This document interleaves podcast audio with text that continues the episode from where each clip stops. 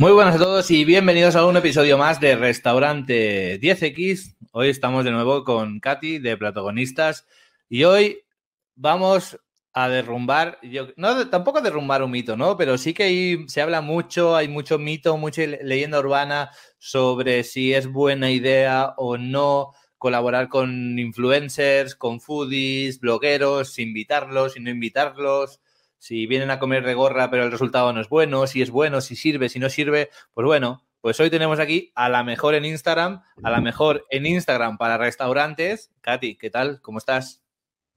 Hola John, ¿qué tal? Hola a todos. Sí, hoy tenemos un tema muy peculiar, muy interesante. Como dices, se habla mucho eh, sobre temas de colaboraciones, si es correcto, si no, cómo hacerlas y, bueno, si funcionan. Y en realidad quería comentar qué son las coloraciones, ¿vale? ¿Cómo, cómo se puede definir? Que, eh, bueno, yo diría que es una acción pactada entre dos o más perfiles de Instagram que eh, siempre persigue un beneficio común, ¿vale? Y yo creo que es también la clave eh, para entenderlos mm, cómo gestionarlos, eh, si funciona o no, porque eh, muchas veces se, se, piensa ¿no? que los foodies, que los influencers simplemente vienen a comer gratis, vienen a comer gratis a tu restaurante, a disfrutar, a beber y luego suben dos fotitos y ya está. Em, en realidad no es así, ¿vale? Sí, es cierto que como en cualquier oficio, mm, pues hay, hay profesionales en comillas de todo, ¿vale? Pero hay personas que realmente se dedican a esto y le ponen muchísimo empeño. Y em, Vamos, vamos, a ver el tema de, de, colaboraciones, ¿vale? Muchas veces incluso pensamos en tema em, que son foodies, influencers, personas con muchísimos seguidores, pero en realidad no siempre tiene que ser así. Pueden ser personas con quizás eh, pocas, mm, no tantos seguidores, ¿vale? O pueden ser incluso otras empresas con cuales podemos colaborar para el objetivo final de... Eh, que puede ser o intercambio de públicos o como en, este, como en el caso de Foodies, eh, tú puedes regalarle una experiencia gastronómica en tu restaurante, normalmente suele ser una invitación para dos, a cambio de que comparta mm, lo que le pidas o lo que él eh, ve necesario sobre tu restaurante. Pueden ser historias, pueden ser publicaciones, reels, reseñas, lo que sea. Y bueno, eh, quisiera como enfocar eh, esta información también sobre los errores eh, a evitar para que no los cometen. Y el error número uno es lo que ya estaba así comentando, es enfocarse únicamente en el número de seguidores. ¿Vale? Sí, muchas veces queremos pues, de, una sola vez llegar a muchísimas personas y eh, quizás ya les han pasado o ya lo han hecho, han escrito a algún influencer, un foodie con muchos seguidores, esperando que esto les va a traer fama y cola de clientes enseguida. Eh, ¿Por qué no es eh, recomendable centrarse solamente en este número? Eh, quizás lo primero que van a pensar es porque, bueno, quizás estos seguidores pueden ser comprados o no son reales o no sé qué. Eh, sí, también puede pasar, ¿vale? Pero eh, aparte de esto, también es importante ver realmente, conocer el perfil de, de esta persona y también a qué público se dirige. ¿Por qué? Porque em, Puede ser que simplemente no, coincide, ¿vale? No, ah, por decirte así, eh, si eres un restaurante tradicional, eh, seas muy conservador y de repente invitas a un, qué sé, foodie youtuber eh, con muchísimos seguidores, joven, jovencito, ¿no? Quizás sí, te van a ver muchas personas, pero a estas personas no les va a interesar mucho. Lo que ofreces, ¿vale? Obviamente también todo depende a quién le quieras atraer, cómo se muestra todo este contenido, pero para hacerte un ejemplo, ¿vale? Porque siempre, por eso siempre está bien eh, tomar en cuenta también esto. Em, otro caso, ¿vale? Otro caso que eh, quizás ves a un perfil, una persona con poquitos seguidores, ¿vale? Por decirte, a ver, no lo sé, poquito, 5.000 quizás, ¿vale? Algún número. Pero es una persona que realmente curra muchísimo sus contenidos, que ves que lo hace de todo el corazón, eh, pone descripciones detalladas y describe no solamente el nombre de plato, sino que también realmente la esencia o algo de historia de tu local o hace vídeos muy chulos. O sea, quizás esto te, esto te puede servir mucho más que colaborar con eh, alguien pues, más conocido, pero que no va a hacer el mismo trabajo. Porque esto también puede pasar eh, muchas veces, mmm, hablando con restaurantes, también sé que han tenido casos que han invitado a alguien muy grande y simplemente compartió dos stories, así como de, de mala gana, eh, que esto también puede pasar, ¿vale? Por esto, eh, siempre es, está bien evaluar eh, dedicar cierto tiempo a conocer a esta persona, qué contenido comparte, acercarte también como eh, quizás empezar a comentarle, a comunicarte con ella. Eh, ¿Por qué? Porque también esto incluso aumenta la oportunidad de que te va a decir sí ¿vale? Dependiendo de qué foodie, qué influencer estamos hablando, pues muchas veces reciben muchas invitaciones y, es un poco lo que hemos eh, dicho al principio, aunque parece como así de fácil, en realidad es mucho trabajo. Eh, no puedes disfrutar como persona normal de, de, esta experiencia en realidad. Terminas comiendo frío, eh, pierdes también tiempo en hacer fotos, vídeos. Si vienes con alguien, eh, pues esa persona también ya puede ponerse nervioso en plan, a ver cuándo vamos a comer ya. Eh, en fin, que no es lo mismo, ¿vale? No se trata de que simplemente viene a comer y a subir fotos, no. Eh, hay mucho trabajo también incluso antes, antes eh, también ya tiene que pensar pensar qué contenido va a compartir, quizás, eh, no sé, incluso hacerse un guion, si va a hacer algún vídeo, o pensar qué estilo de fotos va a hacer, postproducción también, editar estas fotos, vídeos, stories. Eh, en realidad, muchas veces eh, una invitación, esto lo digo también desde mi propia experiencia, quizás te sale incluso más cara si calculas todas las eh, horas que le inviertes.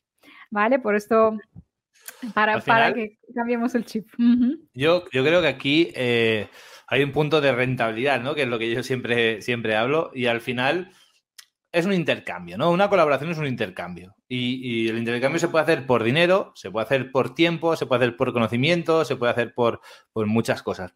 En ese sentido, estamos colaborando con, con un foodie eh, a cambio, ¿no? Pues se supone que, que, la gente que lo sigue a ese foodie es gente que también es foodie, que también le gusta comer, que también le gusta moverse y de alguna forma, pues si confía en esa persona, pues se va a sentir recomendado. Entonces, yo creo que aquí cuando hacemos esa invitación, esa colaboración, estamos haciendo una inversión como podemos hacerlo en publicidad. Al final, cuando ponemos un anuncio, ya no se estira tanto en una valla o en un anuncio, la típica revista de barrio, ¿no? O por no entrar en temas digitales, eh, lo estamos poniendo y no sabemos quién lo va a ver, no sabemos quién lo va a leer y de esta forma lo que estamos haciendo es dirigirnos a un público concreto ¿no? que podamos traer a nuestro restaurante.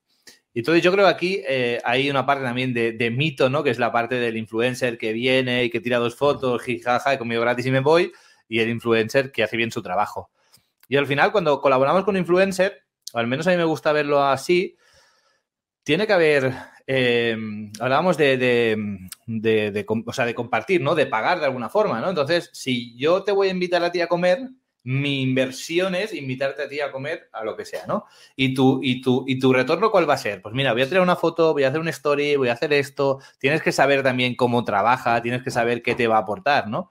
No solo es simplemente, pues, ah, bueno, ah, le invito y hasta que haga dos fotos, sino, bueno, se puede hablar, se puedes eh, congeniar. Supongo que también aquí una parte de, de, congeniar, ¿no? De si te cae bien, si has entablado conversación, si eres habitual, si realmente te gusta. Al final no estás pagando a alguien en plan, oye, va, ponme una buena reseña, sino que hay un trasfondo, ¿no? Mucho más, ¿no? Mucho mayor. Eh, totalmente. Eh, me gustaría resaltar lo que comentaste sobre el tema de confianza, ¿sí? Que las personas que siguen a esta persona ya tienen confianza eh, suficiente confianza como para seguir sus recomendaciones. Y esto también es un punto importantísimo porque finalmente no lo estás haciendo únicamente por, no es un intercambio únicamente por visibilidad, sino que también por este nivel de confianza. ¿Sí? Eh, lo mismo, lo mismo que comparabas con el periódico, llega algún público frío que no te conoce, sin duda, si eh, veo que, mm, no sé, Bravas Barcelona recomienda algunas Bravas, pues yo digo, vale, esto debe estar bueno, porque esa persona no, no pone cualquier cosa. Y esto también, pues, mm, digamos, ya acelera el, de alguna manera el proceso de que pues, personas que deben pueden luego venir a, a, nuestro restaurante. Y luego lo que comentas también sobre, eh, eh, como esta relación también que podemos crear con, este influencer, con esta persona, muchas veces em, se convierten en nuestros embajadores ¿vale? Eh, o vuelven a repetir, vienen otra vez y, ya, o sea, ya ellos mismos como que recuperan toda esta inversión que, que, has hecho. A mí me ha pasado varias veces porque, eh, bueno, no lo he comentado por aquí todavía, pero sí tengo otro perfil de Instagram eh, que es sobre recetas, sobre reseñas de restaurantes, donde a mí también me invitan para colaborar con marcas y restaurantes. Y muchas veces pasa que me enamoro tanto en, un proyecto, en un restaurante, que eh, vuelvo y lo empiezo a recomendar a todo el mundo como si me pagaran por eso. Y no, en, ningún caso, en ningún modo, eh, especialmente cuando tengo esa oportunidad de conocer a los propietarios, cuando puedo conocer desde cerca su historia. Es algo tan motivador que dices, wow, esto les quiero apoyar como sea, ¿no? Y, y volviendo y recomendando. Em, y claro, por esto también es importante em, finalmente crear esta mejor experiencia ¿sí? durante, durante la visita de esta persona sin pasarse. O sea, tampoco se trata de cuando viene un foodie ponerle una doble ración o poner de repente una presentación espectacular que luego no hay. Esto también eh, no lo hagamos. ¿Vale? Y algo también, eh, lo que comentaste es sobre pactar eh, las condiciones, ¿vale? Esto también es importante. Eh, antes que esto, tú mismo debes saber para qué quieres hacer esta colaboración, si hay algún motivo específico o qué quieres dar a conocer, si quieres dar a conocer algún plato o algún evento o lo que sea, ¿vale? Eh, sí que también se puede hacer mm, invitaciones así simplemente como para mantener visibilidad, también está bien, pero debes dejarle a la persona clara qué es lo que debe decir de ti. ¿Vale? O sea, sea algo concreto que debe mencionar o, o que tiene que resaltar también sobre, mm, eh, sobre tu restaurante o sobre tu marca. Entonces, esto también es importante tener en cuenta. Si lo escribes, si tú le vas a entender en persona y vas a contarle todo esto, ¿vale? Y sobre las condiciones, también siempre está bien dejarlo claro. Si es una invitación, bueno, Mm, para cuántas personas es, si hay algún como límite que incluye, qué es lo que esperas de ella, si mm, es a su disposición lo que quiere o tienes quiere, quieres que comparte stories y post. Em, siempre está bien dejar estas cosas claras para luego evitar malentendidos. ¿Vale? Entonces, esto también em, quería comentar que si quieren como la guía paso a paso de cómo realizar colaboraciones, cómo, cómo buscar a estas personas, cómo contactarles, eh, cómo organizar su visita en eh, mi curso Gastrogram, que es un curso de Instagram para restaurantes, para emprendedores gastronómicos de A a Z, pues hay un módulo entero sobre el tema de colaboraciones. Em, y bueno, no sé, no sé si me escapó algo. Yo tengo aquí mi chuletita al lado puesto. No, eh, bueno, si quieres repasártela, yo creo, yo creo que, no, al final son puntos básicos. Primero de todo, el tema de los seguidores. Esto ya marca mucho eh, el qué, o sea, no fijarse solo los seguidores, porque yo creo que la tendencia de Instagram, la tendencia de los influencers ha ido evolucionando. Entonces, al principio había influencers que, que eran aquellas personas que destacaban, ¿no? En la comunicación, sobre todo en Instagram y en otras redes sociales, eh, por, bueno, porque destacaban porque tenían muchos seguidores, las marcas, eh, digamos, pues eh, los utilizaron, ¿no? Este tipo de colaboraciones para, para, expandir sus productos y para enseñarlos al mundo y, ¿no? Y esta vinculación de que si yo confío en esta persona y utilizo este producto, pues yo vendo, pero al final como todo, no que se haya profesionalizado, bueno, yo quiero decir que se ha prostituido un poco, ¿no? La red social, cada vez hay más gente en búsqueda de seguidores vacíos, entonces no nos podemos fiar solo de los seguidores, nos tenemos que fiar de esa persona que realmente pensamos que va a transmitir nuestra marca de verdad. O sea, es una inversión, ¿no? Yo siempre digo que yo no trabajo por dinero. Yo digo, yo no trabajo por dinero, pero mi tiempo, ¿no? Tiene un dinero. Es decir, eh, lo que yo hago no lo voy a hacer por dinero, no me mueve el dinero. Pero si tú me llamas y me dices, oye, mira, ayúdame en este restaurante para esto, para aquello, obviamente mi tiempo, ¿no? Pues tiene un valor eh, agregado a lo que hago. Pero, pero no lo hago por, por dinero, ¿no? Y al final el influencer yo creo que es un poco igual, ¿no? Al final lo tiene que hacer pero tiene que estar conectado, o sea, tiene que estar adaptado al público que tienes tu restaurante o el mensaje que quieres dar. Que le guste lo que está haciendo y lo que está vendiendo, porque al final sí que ese día le vas a dar de comer gratis porque te va a tirar unas fotos, te va a hacer difusión, etcétera, pero luego está toda la parte intrínseca, ¿no? Que es toda la parte que tú has dicho de volver, de casi casi hacer comercial y decirle, oye, te recomiendo ese sitio que de verdad se come bien, tal, ¿sabes? Y a quién vas a hacer caso mejor que a un foodie. Entonces, yo creo que si encuentras a un foodie de confianza y que realmente pueda transmitir tus, tus valores, pues pueden ser colaboraciones buenas. Que a veces se ve como un gasto, pero que tenemos que ver que al final nos está aportando otro tipo de cosas. ¿Cuánto nos costaría? Pensemos, ¿cuánto nos costaría pagar un fotógrafo, vídeo, reels, tal, no sé cuántos para hacer un anuncio? ¿Cuánto nos costaría? Nos costaría muchísimo dinero. Sin embargo, aunque eh, me lo voy a inventar ahora, aunque por ejemplo ahora yo cojo y le digo a Katy, oye Katy, vente a mi restaurante, te invito a comer 50 euros, ¿no? Esos 50 euros que yo le estoy invitando realmente a mí me están costando 20, ¿no? O sea, tiene un valor de 50, pero a mí me está costando 20 a nivel de materia prima. Por lo tanto, realmente la inversión va a ser mucho más pequeña, ¿no? Que si contrato un fotógrafo, contrato no sé cuántos, aquello, lo otro, dónde lo pongo, dónde no lo pongo. Entonces, que lo veamos bueno, yo creo que me gustaría este episodio que sirva un poco de ponerlo en balanza como una opción más o una estrategia más. Que cada uno valore si la quiere utilizar o no la quiere utilizar. Yo tampoco voy a empujar a nadie a hacerlo. Pero que lo valore. Y si lo valora, pues que, lo valore bien. No solo por el número de seguidores, no solo por. Eh, ¿Sabes? Que, que, bueno, que busque ese perfil que se adecue a uno mismo, ¿no?